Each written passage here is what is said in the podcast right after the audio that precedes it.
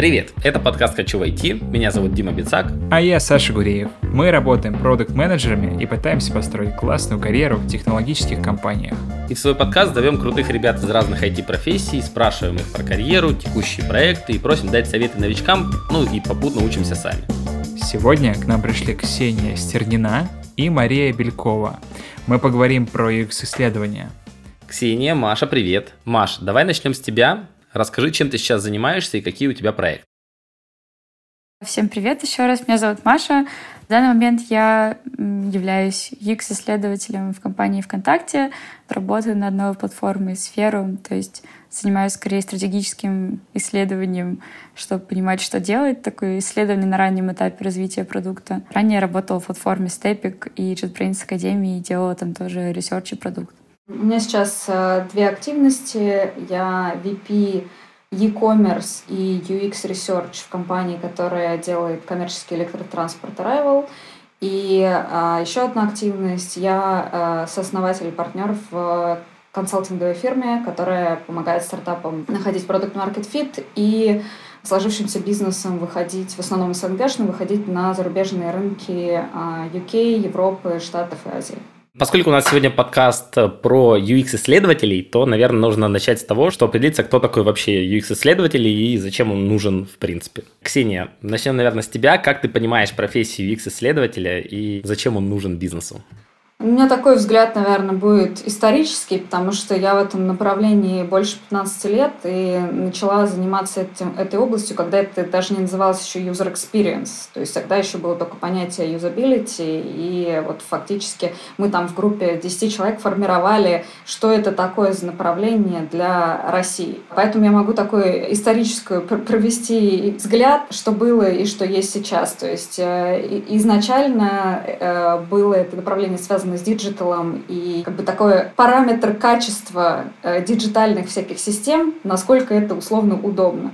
Потом э, это направление трансформировалось, user experience стал включать в себя гораздо больше всяких разных направлений, кроме непосредственно качества, то есть и бренд, и коммуникация, и какой-то опыт людей, даже не связанный с продуктом, который влияет впоследствии на использование продукта. И сейчас очень интересно, как профессия развивается. Сейчас есть два направления. Один связанный с исследованиями вообще в целом людей, их проблем, потребностей, текущей ситуации для того, чтобы сгенерировать какие-то идеи продуктовые, что, собственно, мы можем сделать, чтобы решить текущие проблемы людей. И второе направление это связано с тестированием. Вот когда мы уже сделали какой-то продукт, как понять, что ту реализацию, которую мы сделали, она действительно закрывает потребности, понятно, доступно и нравится людям. Вот, это две такие перспективы. Еще очень любопытно, что сейчас UX э, перестал быть чисто диджитальной историей и переходит в physical и в phygital направление. Причем там до этого главенствовала только исключительно эргономика, антропология, сейчас практики из диджитальной части UX переходят обратно в физическую часть. То есть у нас произошло от эргономики мы, и чисто физических каких-то особенностей перешли в диджитальную часть юзабилити UX, и сейчас обратный переход от э, практик, которые в диджитале мы наработали, обратно в физический мир. Классно. Ты сейчас, по сути, говоришь про грузовики электрические, которыми ты сейчас занимаешься, вот в том числе об этом. Лично мне очень интересно, как трансформируется профессия UX-исследователя, когда ты переходишь из э, виртуального мира, ну, как бы физический. А, ну, много э, чего трансформируется. Мы как раз, э, на самом деле, в конце прошлой недели, прошлую пятницу, выпустили статью, посвященную этому. Наверное, можем куда-нибудь ее э, прикрепить. Там все особенности э, и отличия есть. Но самое главное, что в физическом мире гораздо больше ответственности, потому что некоторые штуки могут людей убить, да, то есть в диджитале ты максимум, что можешь сделать, это, ну, там, деньги потерять, да, ну, иногда бывает, что определенным образом провоцирует людей на что-то нехорошее. А в физическом мире ты, ты, ты просто можешь людей физически уничтожить. Поэтому там включается очень много факторов и очень много ответственности. Но даже если ты там не мгновенно их можешь уничтожить, ты можешь очень сильно испортить здоровье, например. Гораздо сильнее, чем ты это можешь в диджитале и быстрее, и хуже последствия. Здесь очень большая ответственность и гораздо больше количество факторов включается, на которые тебе нужно смотреть. От материалов, из которых это произведено, насколько они там влияют э, на здоровье, на ощупь, на запах, на взгляд, на кучу-кучу-кучу параметров. Что, какие из каких частей у нас состоит этот физический объект, где он стоит, контекст гораздо более важен становится даже, чем в диджитальных условиях. Ну и повышается общая сложность системы за счет э, количества факторов.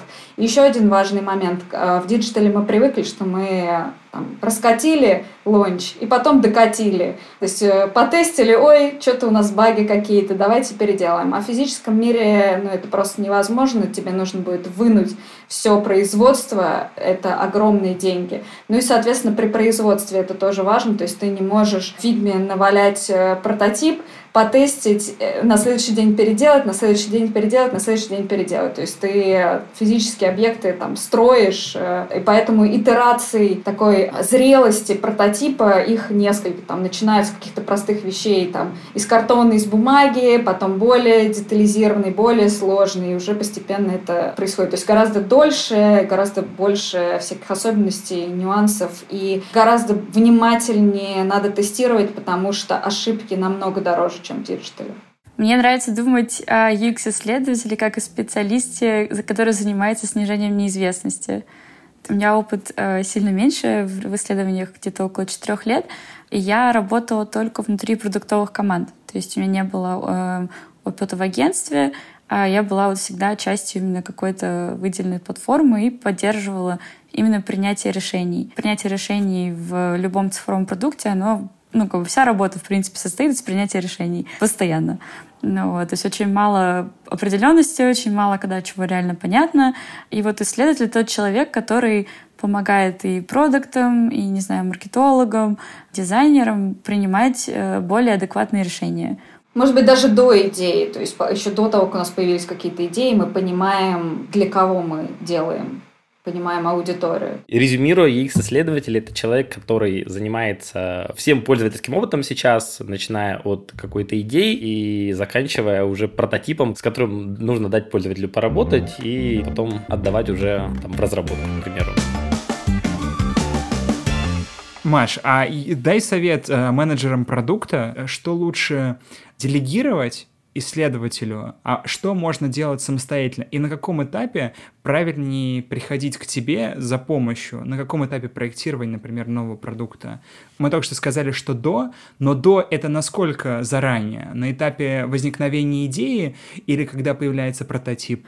А на самом деле можно даже еще пораньше. UX-исследователи могут помочь лучше понять саму проблему. Вот э, то, что Ксюша раньше говорила, да, что даже когда нет еще какого-то решения, когда мы не начали ничего генерить, хорошо бы понять э, все факторы, которые на эту проблему вообще влияют и у кого она есть, а потом уже к какому-то решению приходить. Что касается продукта и в какой момент ему лучше приходить ну да, как я говорила, если это какой-то новый продукт, то хоть и до начала продукта, а какую часть лучше делать самому. Мне кажется, что продуктам ужасно важно общаться с пользователями. Не стоит вообще все интервью просто дропать на исследователя и потом читать какие-то резюме, мне кажется, это может быть менее полезно. Круто можно, допустим, делегировать часть проведения интервью. Можно просто приходить э, вместе с исследователем, разговаривать с людьми.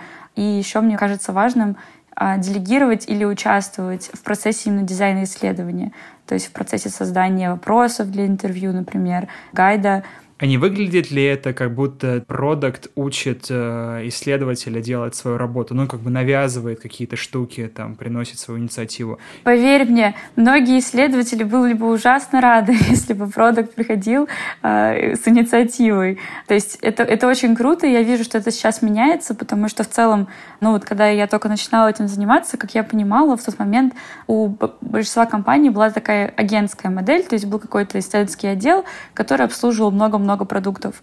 И вот сейчас, там, последние несколько лет происходит изменение, и все больше команд имеют своих выделенных исследователей. На самом деле, когда ты в этой команде, ты безумно рад, когда продукты видят ценность твоей работы и сами приходят к тебе с инициативой. Тут как бы важно разделить ответственность действительно и понять, что исследователь чаще может придумать более объективный какой-то способ проверить тот вопрос, который есть у продукта. И это лучше оставить исследователю. Но это очень круто, если продукт впишется в проведение интервью, если он, конечно, хоть какую-то подготовку в этом имеет. То есть совсем прям не нужно бросаться на амбразуру, конечно, если ты этого не умеешь. В общем, мне кажется, что коллаборация и тут, в принципе, очень важна, как и везде в продуктовой команде сейчас.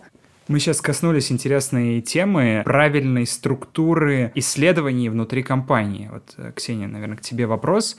Что ты считаешь более эффективным? Иметь отдельных исследователей внутри каждой продуктовой команды, ну или внутри различных подразделений, которые занимаются созданием новых продуктов, или какая-то исследовательская группа, команда, которая делает исследования сразу для всей компании? Или есть какие-то другие варианты?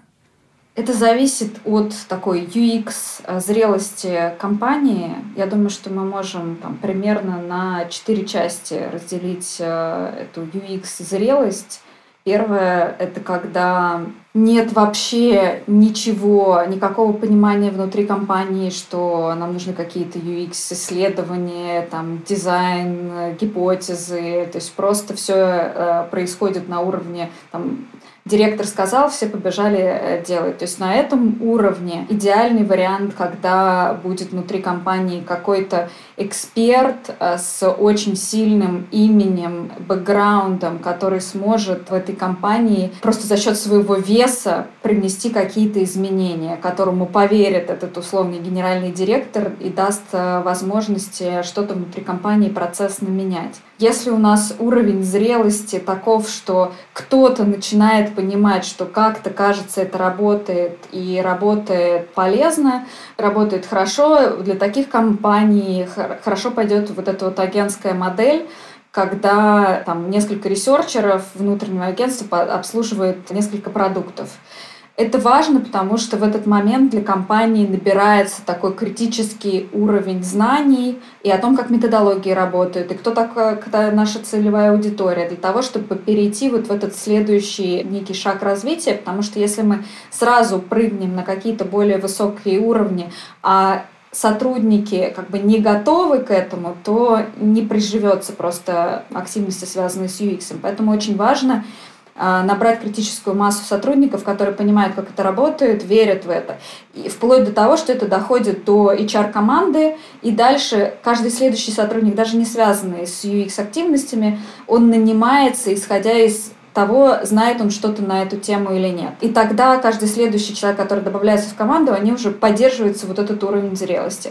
Дальше, когда большинство понимают, как это работает и что это нужно, это некое внутреннее агентство, выстраивается очередь, невозможно всех обслужить, и команда начинает там драться за ресурс, в этот момент э, должна произойти трансформация, и ресерчеры должны уйти в продукт и стать частью продукта, когда они совместно в коллаборации работают с продуктами и дизайнеры. То есть совместно приносят гипотезы, ресерчеры определяют, как эти гипотезы будут проверены, вовлекают дизайнеров и продуктов э, в то, чтобы эти гипотезы проверять, параллельно научая части методологий, но все равно неся ответственность за и выбор методологии, и ответы на вопрос, типа, мы сейчас проверили эту гипотезу, там, да или нет, если нет, то как, какие наши дальше следующие действия. Это третий уровень зрелости. А если мы посмотрим на исследования для малого бизнеса, для ребят, которые только начинают устанавливать себя продуктовую культуру, тестировать гипотез, вот, Маш, на каком этапе развития в компании должен появиться первый исследователь и какие у него должны быть задачи? Это хороший вопрос, на самом деле. Я помню, как-то раз на конференции, по-моему, на Sense э, Хритон Матвеев, собственно, э, он сказал, что на стадии раннего стартапа вы все должны делать сами. Вот когда вы совсем маленькие, вас там трое, вы сидите за столом, и это ваша идея, и вы готовы за нее всех порвать, то тогда делайте все сами, потому что вам нужно набрать вот эту вот понимание рынка, понимание проблемы, понимание пользователей своих. Наверное, когда вы готовы немножечко отпустить вот эту вот свою идею, или, может быть, вы уже немного попробовали ее воплотить и не получилось, тогда хорошо пригласить исследователя. Хотя, конечно, в идеальном мире, в идеальном мире вы проводите исследования еще до того, как вы какое-то решение предлагаете.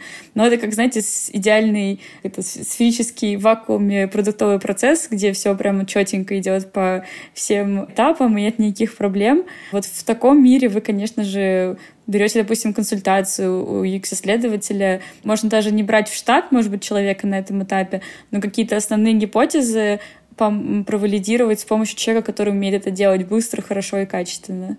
А если, собственно, пока нету бюджета и, как ты говоришь, хочется делать все самостоятельно, есть какие-то вещи, на которые ты бы хотела обратить внимание, то есть какие-то исследования, которые чаще всего выявляют, не знаю, дальнейшие ошибки в проверке гипотез, какие-то ошибки, которые совершают там менеджеры продукта, которые действуют самостоятельно, без консультации э, и помощи ресерчера. Ну, это, конечно, довольно общий вопрос. То есть тут, как говорила Ксюша, тоже есть как бы вопрос исследования контекста, а есть уже вопрос проверки решения, да. То есть если мы говорим про исследование контекста и какой-то вот набор фактуры, чтобы это решение придумать, часто бывают проблемы у продуктов, что они, например, в интервью вместо того, чтобы прислушиваться к реальности, немножко пушат скорее свое видение, то есть там в лоб спрашивают там, а ты вот такое купишь? Там, ну ладно, это, кстати, еще неплохой вопрос. Если вы при этом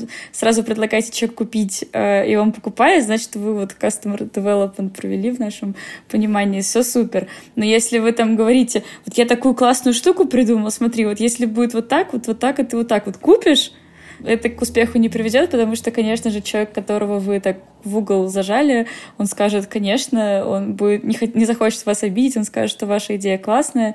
Ну, это есть такая классическая книжка «Спроси маму», по-моему, называется. Вот там это все прям четенько описано. Мне кажется, что для таких продуктов, которым прям нужно самим это все за быстро поднять, это хорошая книжка. Она вот такие базовые принципы объясняет. Можешь дать, э, Ксении, какие-нибудь советы, как, когда у тебя нет денег или денег очень мало, ты хочешь сделать классно, и вот что, что в этом случае? Делать самим, приглашать консультанта, брать ментора, дай рекомендацию ребятам. Тут э, э, два подхода на самом деле.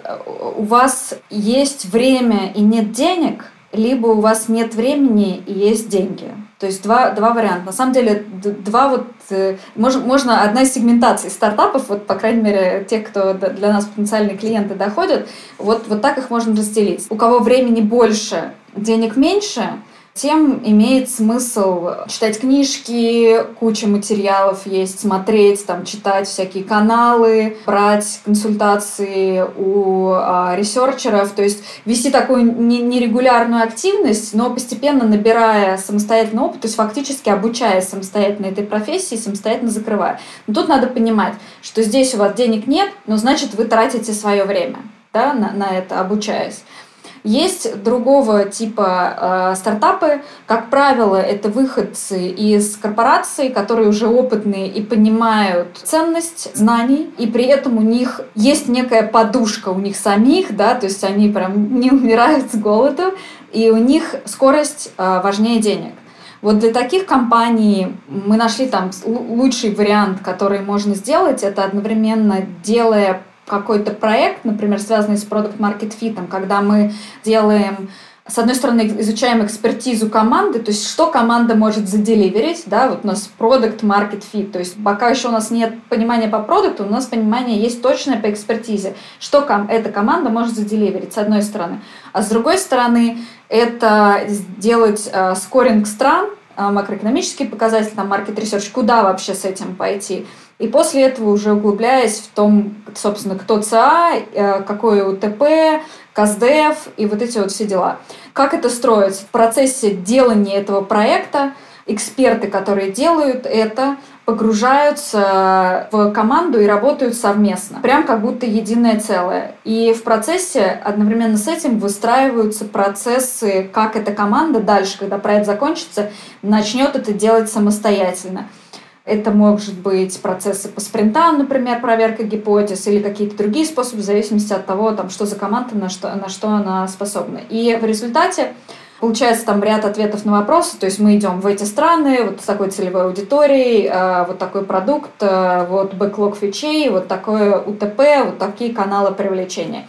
Но одновременно с этим, поскольку работа была э, постоянно совместная, команда научилась методологии, посмотрела, как это работает, поняли, есть ли у них кто-то в команде, кто склонен к этой деятельности и мог бы на себя забрать, или им стоит нанять, и у них есть точное понимание, кого нанять, потому что если у тебя не было этого опыта, ты даже не знаешь, как тебя нанять.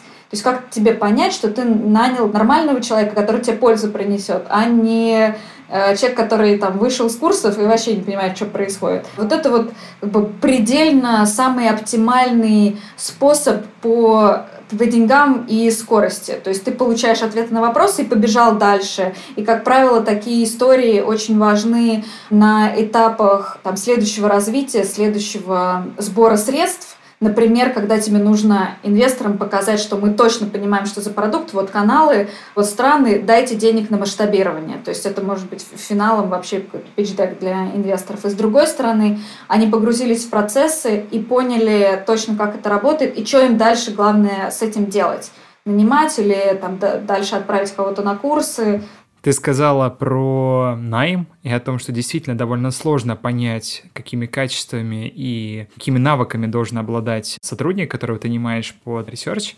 Вот расскажи, на что ты обращаешь внимание при найме новых ребят в твою команду, что должен уметь, знать, делать исследователь, которого надо брать к себе в команду? Тут нет универсального ответа. Вот такие researcher ы хорошие, такие researcher ы плохие. Тут самое главное, как, как до этого мы обсуждали с product market fit, так и research company fit. Первое, что нужно сделать, это понять потребности организации. То есть на каком уровне сейчас организация находится, что происходит, как принимаются решения, почему вообще возникла идея о researcher е, то есть где у нас зоны, какие, у кого потребность, у кого болит, почему вообще мы начали про ресерчера думать. Значит, у нас что-то не работает. Что конкретно у нас не работает? То есть на какие вопросы нам нужно ответить. Дальше, соответственно, какая у нас структура, какая у нас иерархия, как принимаются решения, насколько компания готова меняться, менять свои какие-то процессы организационные. Как правило, компания готова меняться, когда больно когда что-то плохо, то есть теряет рынок, теряет аудиторию, какие-то большие экономические изменения внешние произошли. А находится ли сейчас компания в этой стадии? Можем ли мы как-то трансформироваться? Или у компании в целом все хорошо, и это будет такая скорее пиар-активность? Анализируя, что происходит э, внутри компании, можно сформировать портрет собственно, ресерчера, который данной э, команде нужен. На самом деле, вот приводя пример, что это скорее пиар-история, это тоже неплохой вариант. Это нормально. Я знаю компании, которые с этого начинали. Но постепенно, если наняли хорошего человека, он постепенно начал приносить пользу и все-таки сконвертировал компанию в процессную историю, не только пиар. Поэтому здесь нет универсального ответа. Первое — анализ, понимание, что происходит в компании, дальше уже формирование требований. Что мы хотим этим researcher ам закрывать? Нам нужны аналитика рынка, нам нужна аналитика аудитории, там какой-то бенчмарк, бенчмаркинг конкурентов и вот закрытие вот этой штуки понимания проблем, которая позволит сгенерировать идеи. Тестирование решений. Бывают компании, что какие-то из зон закрыты кем-то другим. Например, бывают компании, где продукты закрывают первую часть, связанную с таким discovery фазой. А бывают компании, где дизайнеры закрывают часть тестирования, генерят дизайн и сами тестируют. Я не могу сказать, что это идеальный вариант, потому что, как и в случае с продуктами, свои решения опровергать очень тяжело психологически, да, ты стараешься, вкладываешься, влюбляешься в свой продукт, и очень сложно как бы самому признать, что что-то там не, не очень. Вот. Но тем не менее, в некоторых компаниях это закрыто. И, соответственно, понимание ситуации и некого идеального портрета определит набор skill ов, который нужен, такой hard skill ов. С другой стороны, понимание культуры компании, то есть что сейчас происходит, определит набор soft skill ов. То есть что нам? Мы находимся в ситуации изменения, и надо прийти в хаос и все настроить. Либо у нас супер жесткие процессы, которые вообще никак не поменяются, нужен совсем другой тип личности, который в это встроится и будет там потихонечку что-то менять или наоборот э, просто встроиться в то, что есть, и будет произносить пользу на. Разные совершенно уровни э, навыков э, для этого нужны. А если, допустим, говорить не с позиции компании, а с позиции человека, который думает прийти вот в UX-исследование, или, как я, допустим, продукт, хочу побольше в этом разобраться, э, так, закрыть некий гигиенический минимум. Какие области исследования мне нужно освоить, куда, может быть, пойти учиться? Интересный вопрос. Но тоже зависит от целей, на самом деле. То есть зависит от того, на каком этапе развития продукта вы находитесь. Если вы, допустим, продукт, который решил, что у него есть время и нет денег на специалиста, нужно научиться проводить интервью, нужно научиться делать это, ну, контролировать свои байсы, э, учиться слушать людей, учиться задавать правильные вопросы, настраивать контакт. Вот, это на самом деле, ну, с практикой приходит, но важно вот какие-то вещи, которые помогают это делать качественно, заранее знать. Книжки в помощь, то есть, как я уже говорила, да, «Спроси маму» можно почитать, можно почитать Стива Португала, э, очень хорошая книжка про именно как проводить интервью, он прям четенько идет, как гайды заставлять, как контакт настраивать. Если вы, допустим, не знаю, уже почему-то продукт или человек, который хочет пойти в исследование, который хочет заниматься уже скорее проверкой решений, да, то если у вас есть что-то уже прямо на стадии прототипа, да, то это UX-тестирование. Ну вот тут на самом деле важно понимать про набор нужных респондентов, про рекрутинг, как это делать правильно, чтобы получить хорошие инсайты, как правильно, опять же, составить гайд, то есть чтобы эти задания действительно показали вот проблемы, да, ну и как сам прототип составить тоже это, это важная вещь.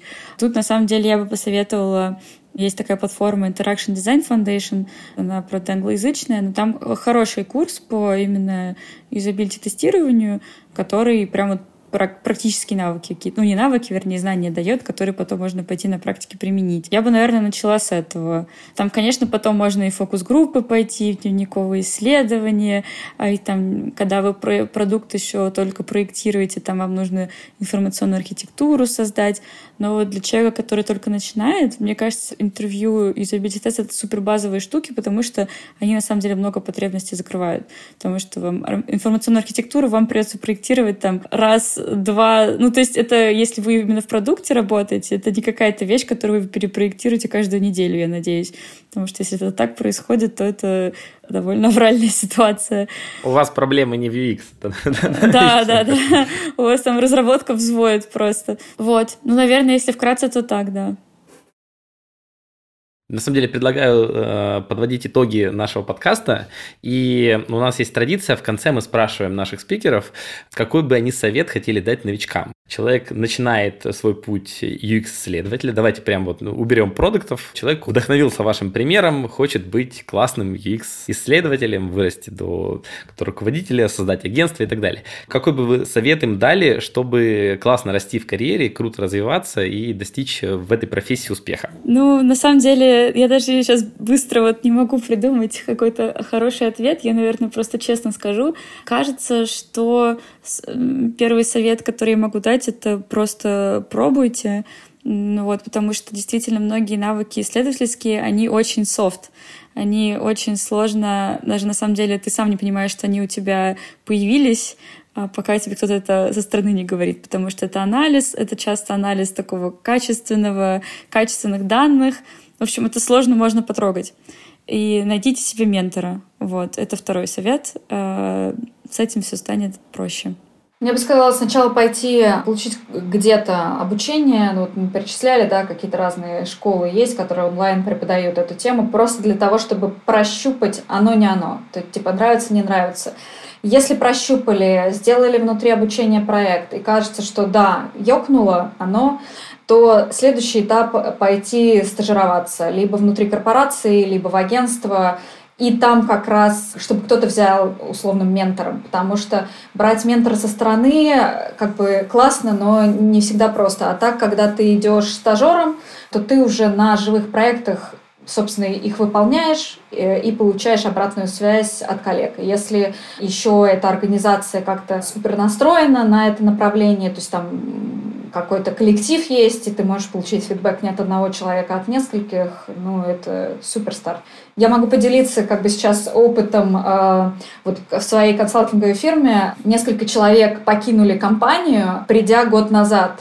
И за год фактически с нуля один сейчас устроился в американский Facebook, Второй человек устроился на очень высокую должность э, там, в одну из продуктовых компаний, и другой вообще ушел руководителем всей практики в еще одну там, тоже крутую компанию. То есть за год э, boost вот такой фактически с нуля за счет того, что постоянная практика и большой коллектив э, экспертов можно ну, очень сильно продвинуться.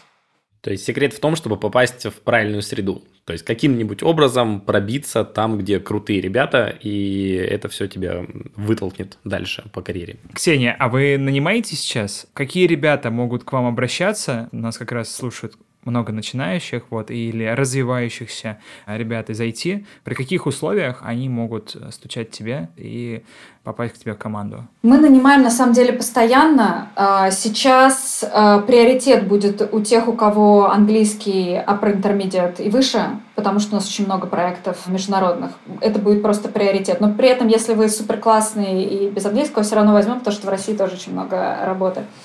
Есть два типа людей, которые приходят. Первые, это, ну, как бы, только начинают вообще профессию, вообще в целом где-то работать. И они обычно проходят как раз обучение, после обучения какого-то приходят, и, ну, это правильно. Потому что если ты совсем ноль, то ты скорее будешь пытаться определиться, подходит тебе это или нет, ну, это всем не очень удобно. То есть лучше эту фазу пройти на обучение и прийти заряженным уже на то, чтобы э, навыки прокачивать.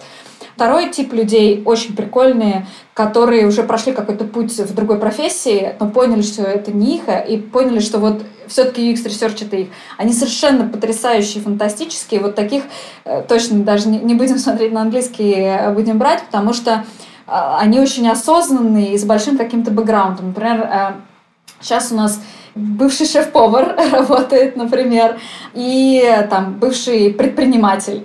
Вот. Совершенно фантастический бэкграунд, и они, конечно, приносят э, большую пользу, даже несмотря на то, что у них опыт непосредственно в направлении нашем а маленький, просто за счет э, как бы, такой большой картины мира.